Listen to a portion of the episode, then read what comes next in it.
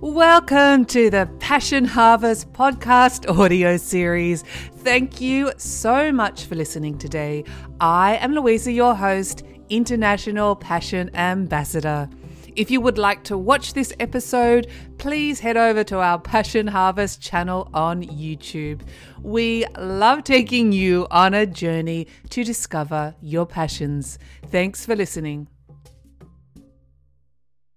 Hello, passionate listeners, welcome to Passion Harvest. I am Louisa, your host, International Passion Ambassador. Thank you so much for watching or listening wherever you are in the world. I've got a very exciting guest. His name is Dr. Jeff Spees. Dr. Jeff Spees has been recognized as a leader in the field of end of life care. Jeff has spent his medical career with people facing serious illness and death first as an oncologist, then as a hospice physician. Dr. Spees believes that if we honestly face our mortality, we will make wiser decisions, die with less distress, and live the remainder of our lives, whether days or decades, more fully and with less anxiety. Jeff is the author of Dying with Ease, a compassionate guide for making wiser end of life decisions. It contains the practical nuts and bolts information about advanced care planning, hospice palliative care, and ethical and legal issues surrounding dying in America. His writing provides information and inspiration, challenging readers to honestly encounter their own mortality, to, mo- to both die better and live more fully. Can't wait to dive into this. I didn't say die, dive. This is his story and this is his passion. Jeff, welcome to Passion Harvest. Thank you, Louisa. I'm delighted to be here. Thank you so much. And I can't wait to um, hear about all your experiences and, and your knowledge because I, I guess it's going to happen to all of us one day. Um, how, do, how can one plan for the last part of their life?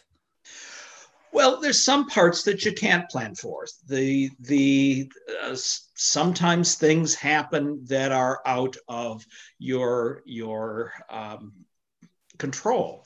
Mm-hmm. Uh, but but the the most important thing for planning for one's the last part of one's life is to recognize that you're going to do it to recognize that you are mortal and you will die. And nobody gets out of here alive. That's just the way it is. The most common cause of death is being alive. Uh, so so it's it's it's gonna happen, and so there are there are several parts of that planning. Some of them are things that people have been doing forever, you know, deciding who gets what, doing your estate plan, your wills. Unless you want to look down on on the, your family and watch them fight later, that's that's I guess might be fun. Um, but but in addition, to think about what kinds of medical care you might or might not want to receive. And I know that's a little hard to think about when you're in your uh, 40s and healthy. Um, but it is it is true. If you get in a situation where you're unable to speak for yourself, what kinds of messages would you like to convey to those who will be caring for you at that time so whether that's done and and i know you have an international audience in the in the us this is mainly done with uh, documents we call advanced directives living wills uh, healthcare proxies, healthcare power of attorneys. Uh, but the most important piece of that is to have the conversation. If you name someone as to speak for you, if you're unable to speak for yourself, they ought to know you because their job is to make choices and make recommendations that you would want, not what they would want or what sounds good at the time. So um, the the um, doing those little pieces, the legal planning, think about what you want your funeral to look like um, or if you don't want to have one. If you pay for it and plan it ahead of time your kids will love you. It's a good th- it's a good thing. Uh, the more you can do is good. But the most important thing is know that you're going to go through it. Think about what you might want that time to be like. And make the appropriate plans for it. Mm. Um, in, in the US and in most developed countries, most people die after a period of declining health, worsening disease, increasing frailty. So you can see it coming. Uh, the the uh, there are warnings to say, you know, you need to get your stuff together here. Yeah, I mean, I honestly take my hat off to you. You know, working in a lot of hospices. How do you do it and not become so emotionally attached, or take it home with you? Well, as far as emotional attachment, sometimes sometimes you get a connection. It it happens. It's you know, working with the dying is a very human experience, and um, that professional personal boundary it's it's just got you just have to know and i found it within myself my wife might tell you that yeah i did bring it home with me sometimes and that wasn't okay but usually what i brought home wasn't that part. What I brought home was system frustration or that I couldn't stand what my boss was doing, the, you know, and that kind of stuff. That's what brought what I the brought administration. Home. The administration stuff that every organization has, and that's just the way it is. But the what happened at the bedside actually fed me. It, it was it was it was vital for me, and that was my passion. My passion in this care is relief of suffering that that there is no reason that people need to suffer sometimes suffering happens and there's just nothing you can do about it. Physical but suffering. my passion in my career was to do everything i could possibly do to to relieve that. I'm sorry i interrupted you there. no i'm sorry i interrupted you. You're referring to the physical suffering. What about the emotional suffering? Actually i i don't think suffering is a physical. Okay let, let me if if if you don't mind let me Please. use give you a little example that i that i that I, I use and i don't know if it works but most people seem to understand it so to imagine two women both laying in hospital beds swollen abdomens intermittently having cramping horrible pain that causes them to scream out dear god make it stop one of those women has advanced ovarian cancer that spread throughout her abdomen.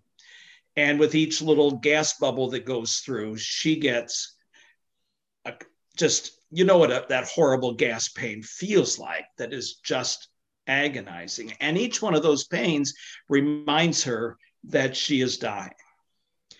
The other woman is giving birth to her first child. And each one of those horrible pains reminds her that she is just that much closer to holding her infant. So the pains are the same, but the meaning is totally different. And are both suffering? Probably, but the but they're suffering in very, very different ways.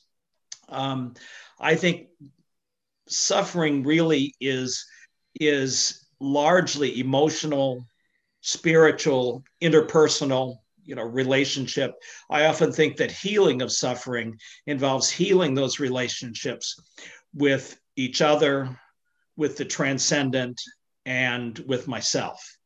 And that that is the how suffering can be relieved. Relieving the pain making people not retch and, and throw up making people less short of breath allows healing of the suffering. It's necessary but not enough. Leading on to that if someone is dying or someone's family member and, and, and sorry I, i'm diverging and digressing here um, but i think it's quite important if someone is dying or a family member how can they alleviate their suffering? I've never seen it on a bumper sticker because it would never do you have bumper stickers in australia? Yes we uh, do. yes. okay okay. Um, uh, the um, uh, there's a little um, bumper sticker thing that probably well anyway that says don't just do something sit there. And that's the answer for relief of suffering. Relief of suffering is presence not doing something. The, the number of family members or visitors who can say i don't know what to say. Well you don't need to say anything you know just be present and allow um, and listen. And and remember that it's not about you. That when grandma starts to talk about something that seems uncomfortable let her talk. Don't say you shouldn't feel that way. Because someone who is suffering and finally risks the um, wanting to tell you how they are feeling and is told you can't think that way. You need to feel better. You need to look on the, the sunny side or whatever what you've done is you've added to the suffering because you've rejected them. You you've rejected their their um, approaching you with with something that's that's important to them. And so you've added a layer of loneliness uh, to the to their suffering. Um, so you know the the word compassion is is key here. Compassion means to suffer with and to sit and listen is a way of suffering because suffering that is shared is suffering that is lessened uh, oh, because lovely. you're not having to hold it up all by yourself. Yeah, that's a, that's a really lovely way um, to express it. What's what's all this? What, what what's dying taught you about life? Oh yes, absolutely. Um, dying. Um, those who are dying often say, I, I finally figured this out. Or maybe they don't say it exactly that way, but I've heard it so often that learning how to die is learning how to live. Because you've got you you can risk you got nothing to lose. You don't have to worry about you know if you got your makeup right or you don't have to be afraid of of what someone else will think of you because you're going to be gone. You know you're the star now. The number of people who who um, recognized that what was more important than being the person that they always thought they were was calling their son that what they were estranged from and apologizing or or um, um, going down that religion spirituality road that they've been rejecting for so long because of the pain of something that happened when they were a kid um, and that dying t- teaches people what's most important, what is most essential. Um, there's a, um, and there,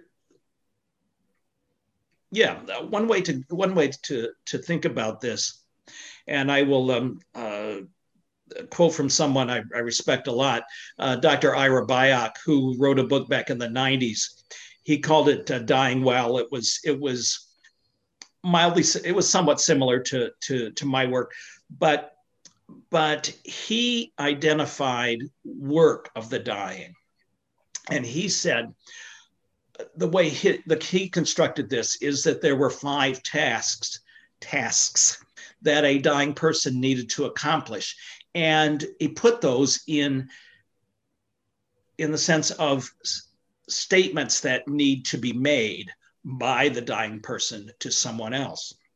And these were forgive me, I forgive you, I love you, thank you, and goodbye. And if you, as whenever I hear those little snippets, my brain immediately goes to the person that I need to say that to. Mm or the person that if I knew I was not going to be here a month from now, um, I would need to say that to.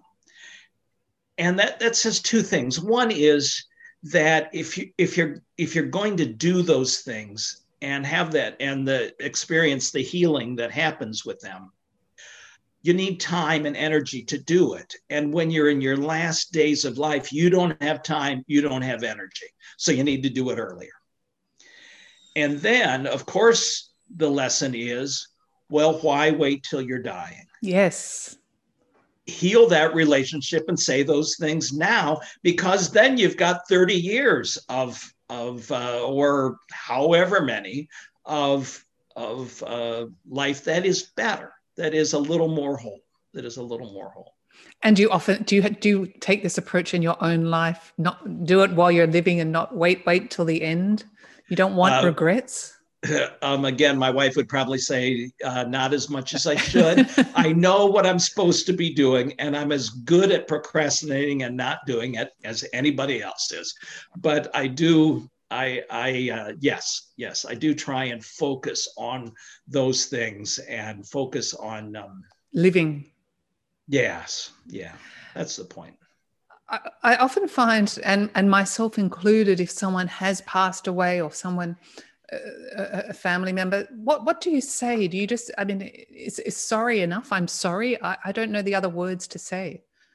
Uh, that's probably as good as anything. Okay. I am sorry for your loss, and then just see what happens. And when something has just happened, um, I'm I'm not a grief specialist. I usually mm-hmm. refer those questions to the bereavement counselors and things, but but right afterwards, that's all you need to say because that's really all they can hear. Um, there's stuff to go through. The the the, the real feeling, real feelings, the the deeper feelings happen later. Uh, right afterwards, it's like I just got to what I got to get the stuff done. We got to get through the funeral. We got to get through the wake. We got to do do the stuff. I got all the family here, um, you know, including my cousin that I hate, and um, so that's just you know the life is getting in the way. The feelings happen later. They often uh, the the grief bereavement people say that you know that that first little bit of time is that's not when it hurts. It hurts it hurts later.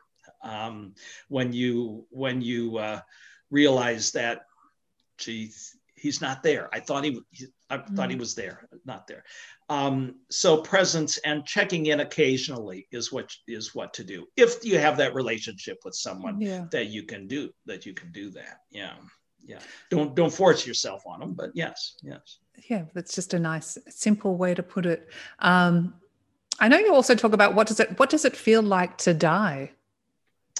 Yeah, yeah, and of course I don't know. I've never done it. Um, or you don't remember. Uh, Yes, yes, yes, yes. Okay, we can go down that theology road. You know, maybe I do. You know, I don't remember, but I don't remember being born either. Um, no. And so I don't know what that feels like. Excuse me if I'm waving my hands. There's a little gnat that seems to be enjoying okay. his space right in front of my right in front of my face here. Um, um, so I, I, there are some there are some great images um, uh, that I've, I've I've quoted I probably won't get the quotes quite right. Um, but of course, none of us know. Where do we find that out? Um, well, the the the near death experiences.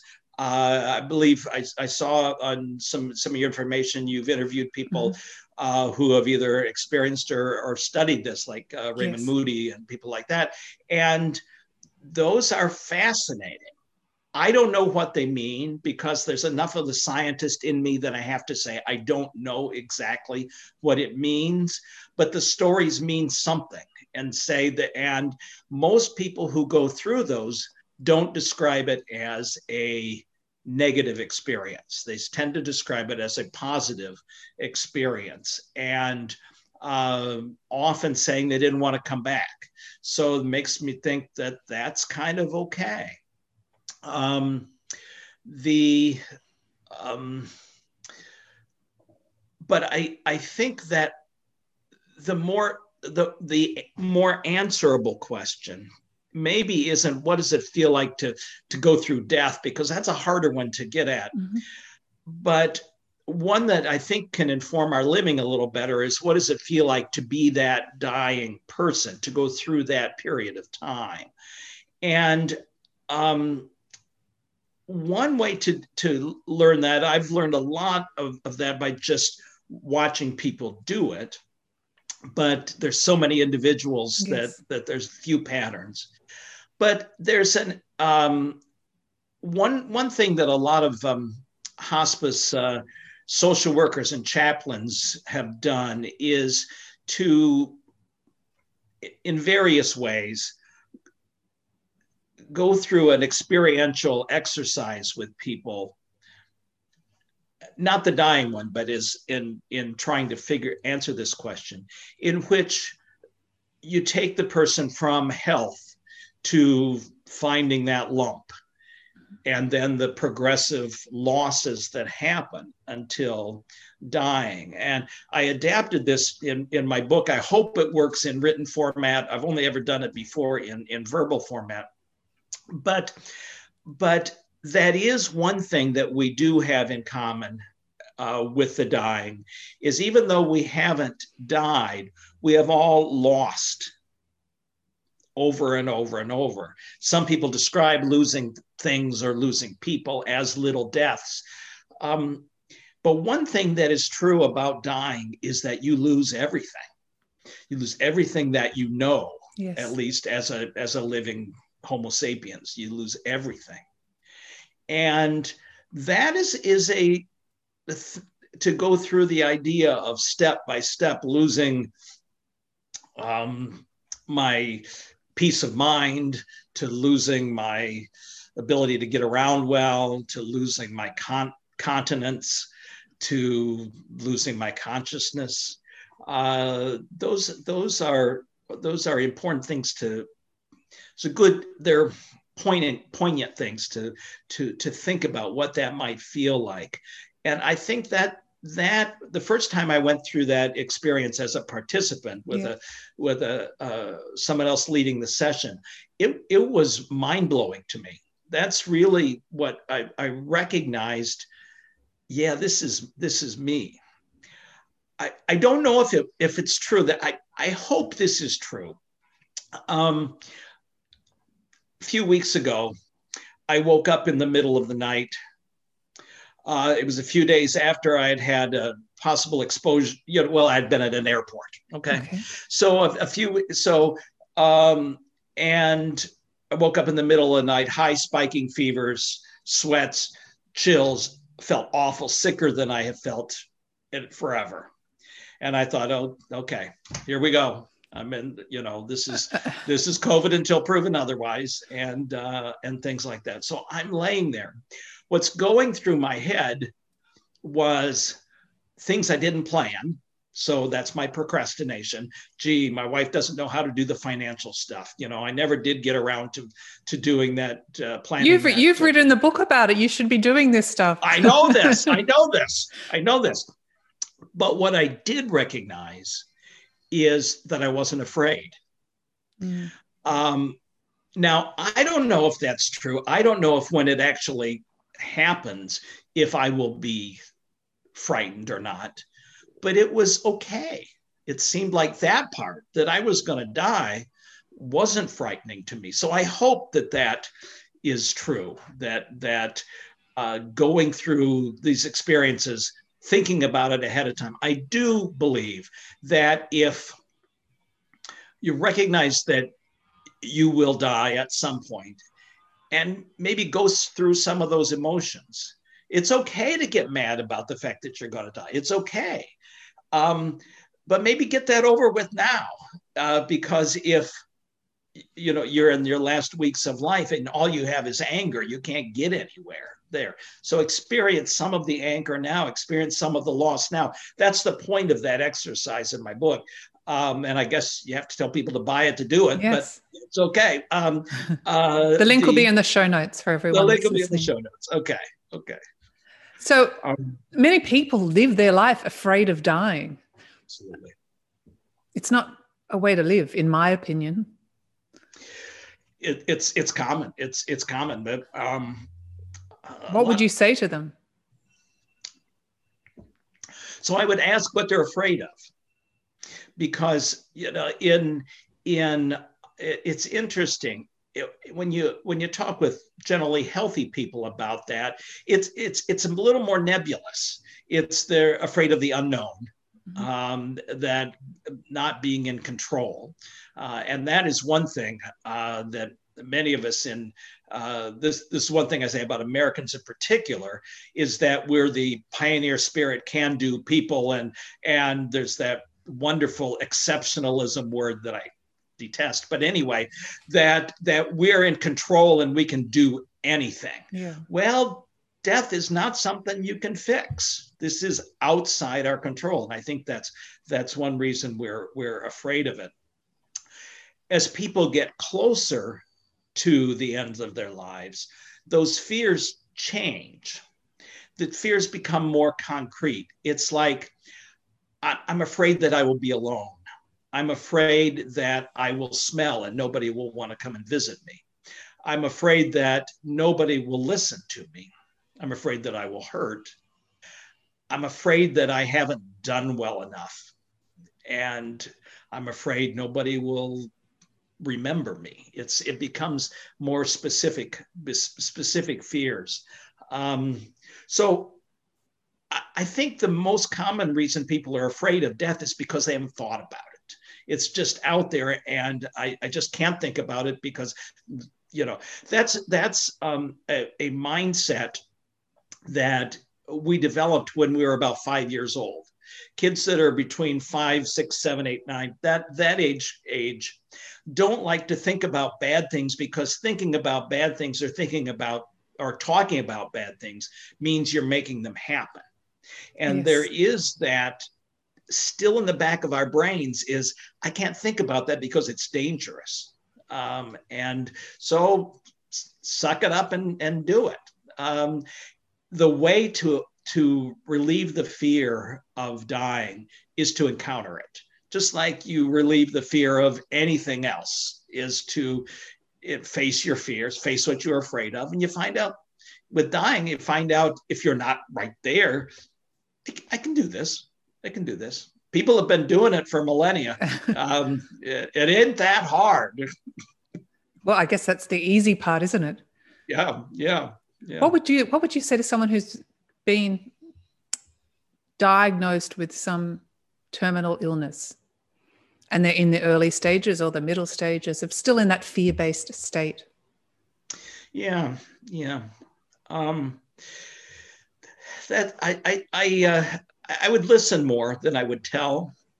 I mean, I my career for most of my career was in oncology and i dealt those were the, the folks i dealt those were my my patients um, and the relationship i had with them was an honest one from day one to get to know who they were as people and um, uh, to listen to what they had had to had to say um, and it I, I think one of the, the the clues to that is to recognize that it's real. So, for, for example, and this probably isn't going to get at what you what you asked because you asked a very good question that I don't have a good answer to, but but um, I I made it a practice, and it turns out this is a this is there's some data that show this is a good a good practice. That when I saw a, a, a patient with cancer, that I knew that that at some point down the road that this cancer was going to take their lives. Mm-hmm. I used the die word, not on the first visit, because you can't, they're, they're already blown out of the water because so many of the people that refer, were referred to my oncology practice had never heard the word cancer before applied right. to them. They'd heard tumor or malignancy or, you know, lumps or something like mm-hmm. that. Um, but at some point, I you just put it in the conversation and you know this is something you'll die of and you don't tend to get that much reaction right then. Because um, they're in shock? Maybe a little maybe a little but that comes back. And then they can process in the back of their brain you know when when they're doing other things. And then we can talk about it as you go through it um, uh, with each subsequent decision making point you know it it informs that because you've heard it once um, I, I think that that little bit of honesty um, is, uh, uh is is is really is really good there's actually was a study done in um, that looked at decisions that were being made by people with advanced lung cancers who were considering a second or third line treatment where the first ones had not had not worked. And it was shown that as the doc was talking with the patient and family about this, if they mentioned a little bit of negative information, it had a profound effect down the road. And that little bit of negative information might be um, so in, in, in saying, um, so we have this this treatment. It, it uh, has about a 15% chance of working versus we have this treatment. It has about a 15% chance of working, but most of the time it doesn't work. Yeah. That may not change what the patient does and decides right then, but it does change what happens later because it gives time for the processing to happen to realize, oh yeah, I, uh, that I this this didn't work for me, and now I kind of know what I'm up against. Um, uh, very hard. I can't even imagine delivering that message to someone. How do you tell someone they're dying? I mean, obviously you do that all the time, or you did do that all the time. For so me, it, yeah. it's it's yes, it's there's there. I mean, there is a technique of how you deliver bad mm-hmm. news. Mm-hmm. It's a there is a learned procedure, and that's that's true. But part of it is just it, being comfortable. I, I so so I am convinced the docs and uh, other healthcare practitioners would do this better if they recognized that they they were dying themselves. I think being comfortable with your own mortality allows you to be more empathetic yes. with the person that's there. If I'm scared to death of my own dying, it's hard for me to talk with you about that. For what it's worth, I didn't find this difficult once I kind of learned the learned myself and learned the mm-hmm. techniques and this kind of stuff people say, How can you do that? It sounds horrible. Yeah, that's probably true. But hell for me would be a, being a third grade teacher. I couldn't do that no matter no matter we, yeah, what. We, we all have know? our own calling. We all have our own things. I can, you do what you have the gifts to do. And I feel privileged that I, I think I had some of the gifts to do this. Um, and uh, it, it's it's been a privilege and a delight. Yeah. Well, I think you're wonderful, and we need more people like you obviously when one goes to a hospice they're going to die. Is there a profound change when someone accepts the fact that they are dying? Because often i can under i would assume or i from my own experience of family members they haven't accepted that for a long time in their journey of dying until the end. So okay yeah. So there's a, a couple couple things i would think about here. One is i'm going to uh, contradict one thing going on to hospice and whether and whether this is going to an inpatient hospice unit or uh, hospice care at home or whatever. So I personally reject the idea that hospice is about dying because hospice is about living that time of your life in the best it can be lived. Thank you for uh, clarifying that. I'm sorry. Yes, erase no, it's no problem. Everybody says it's okay. okay. It's okay. So it's just my little my yeah, little yeah, yeah. check mark. Twist. Go, yep. go back. There. I love it. go, go back there. So is everybody going on to hospice recognizing they're dying and at peace with it? No way. Um, some of them are angry as heck, but I'm doing this because my doctor told me I had to, or they told me uh, there was nothing else they could do and that this was the best thing for me or um, uh, I'm really depressed about it. I mean, it, it's the old um, Elisabeth Kubler Ross stages of, of dying. Uh, I probably won't get get right here. The denial, anger, uh, uh, uh bargaining, grief, acceptance. Uh, kinds of things that people go through, and they don't go through them in sequence. They go through them depending on the mood and depending sure. on on who's who's there with them. I, I do think that one of the goals of good hospice care is for to allow people, sometimes with a little guidance, but mainly to allow people to get to that point of I'm dying, I don't like it, but it's okay. Um, it's you know this is what's going to happen, and it's got to be okay because it's going to happen, and it's up to me to make it be okay. So yes, it, it is difficult. And and um, in uh, in the the U.S.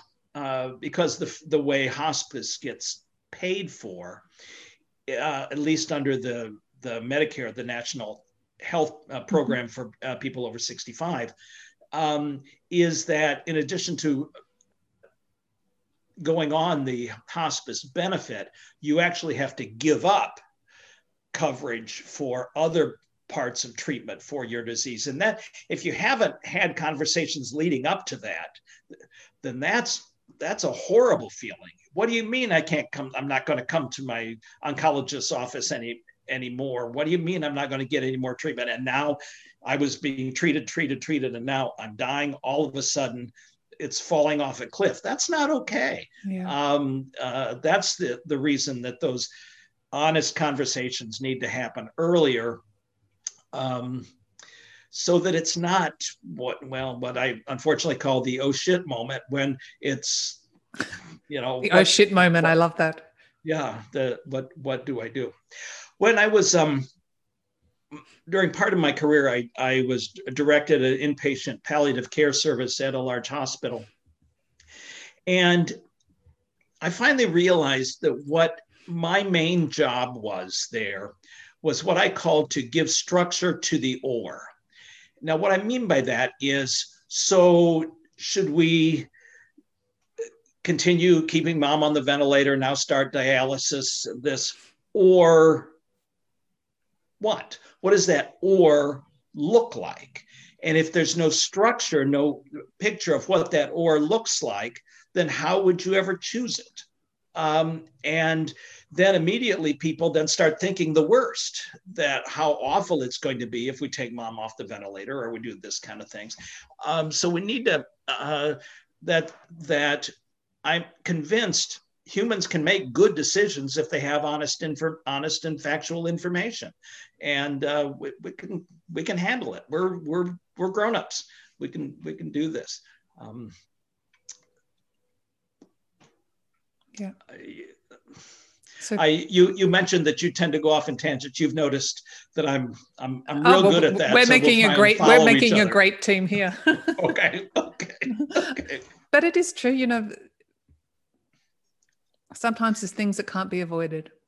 Sometimes it's things that can't be avoided. And this is and, kind and, of a definite sometimes thing. Sometimes there's surprises, and it is just not okay. And it's okay to it's it's okay for me to say, I get this. This is not okay. What you're going through really sucks. And I'm sorry that you're having to go through it. But my job is to help in any way I can to make it be less horrible for you. Yeah. Yeah. yeah. Great way to put it. This probably segues me onto your experience in dying with literature and philosophy that I, I, I, think is very interesting. Obviously, you're very knowledge. I'm going to call you the expert. Is there something you'd like to share with the Passion Harvest audience? So, I love, I, I love the emotion and the meaning that happens around dying. Um, I, I like the the um, so I'll do a couple things with this. The one thing that I have absolutely learned that I guess is in the philosophy realm is that the more I've learned about death and dying, the more of a mystery it is. And that in my mind is is is wonderful. Um, we tend to think about dying as a legal medical thing. There was a person here that was alive and now they're dead and they're a corpse. So there's this is legal and medical thing.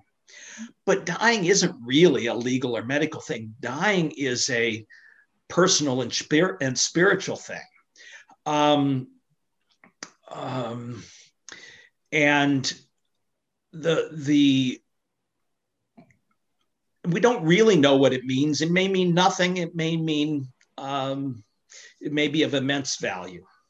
In the sense of the cosmos, is a human dying any more important than pulling a weed in the garden?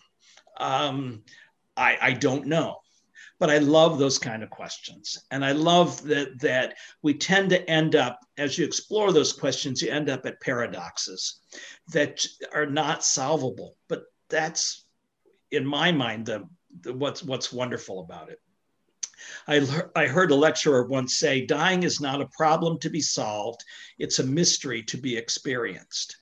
And I, I, I love that. Um, yeah. Even though I tried to solve the problems, of type, course, you, know, of course you did. Like, that's that's my job. That's my job. And I'm a guy, and we solve problems. That's what we do. I, I know that but to sit and observe and be with is is is is um, is is what I really like. Um, the uh, I, I I find great meaning in you know it's it's interesting. We say we are afraid of death and we want to deny death, but how many times in uh, literature or theater or movies or heaven's sakes, the Disney princesses, many of the Disney princesses are orphaned or lose parents during the course of the movie. We lo- eat up death and dying all the time, but we don't like to th- think about it with regard to our, ourselves. Yeah. I love experiencing that. And, and for me, sometimes it's literature, but and and good good drama, but for me it's opera and I know that that's that's a, a niche a niche market here, but because the opera stories may be kind of kitschy and and and artificial, but the emotion is there. You know, mm-hmm. when when my wife and I were in um, Venice and watched La Boheme, um, uh, and we had kind of lousy seats. I could only see half the stage, but at the end we were both crying, oh. and it was like this is this that experiencing that deep inside that's that's the magic for me that's that's why i love exploring this stuff because there's there's wonder there yeah. Yeah. Well, thank you so much for sharing that. And so do you mind holding up your book which is oh sure dying sure. with ease or i'll call it dying 101 Die, well dying with ease I'll uh, stop uh, yes. talking. Yeah no it's it's okay. Um, uh, the the subtitle the compassionate guide for making wiser end of life decisions. A lot of the, the the points we've been talking about are in there but uh, prob- probably uh, more cogently put together and, and, and written. Um, it's, it's uh, of course, available on all the all online sites. I will say for your international audience, some of the specifics are for United States mm-hmm. audience. Um, the description of the hospice program is the US hospice program. Um, but the, the death and dying stuff is universal. Valuable information. Is there anything else before we go that you'd like to share with the Passion Harvest audience, Dr. Jeff?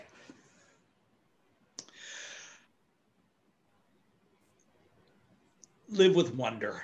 I I that heals me so much when I stop and pay attention to what is going on around me that's wonderful um, we're recording this, so I'm in, I'm in the U.S. We're recording this the day after the presidential election, and we don't know what's going on.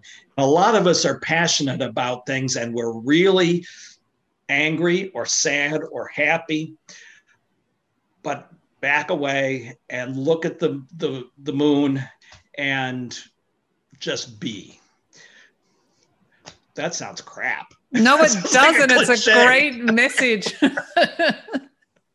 Dr. Jeff, thank you. That was a beautiful message. And thank you so much for being on Passion Harvest and sharing all your insights and um, decades of experience on dying with the audience. I'm sure they're going to really appreciate your messages and um, all the information. Thank you so much.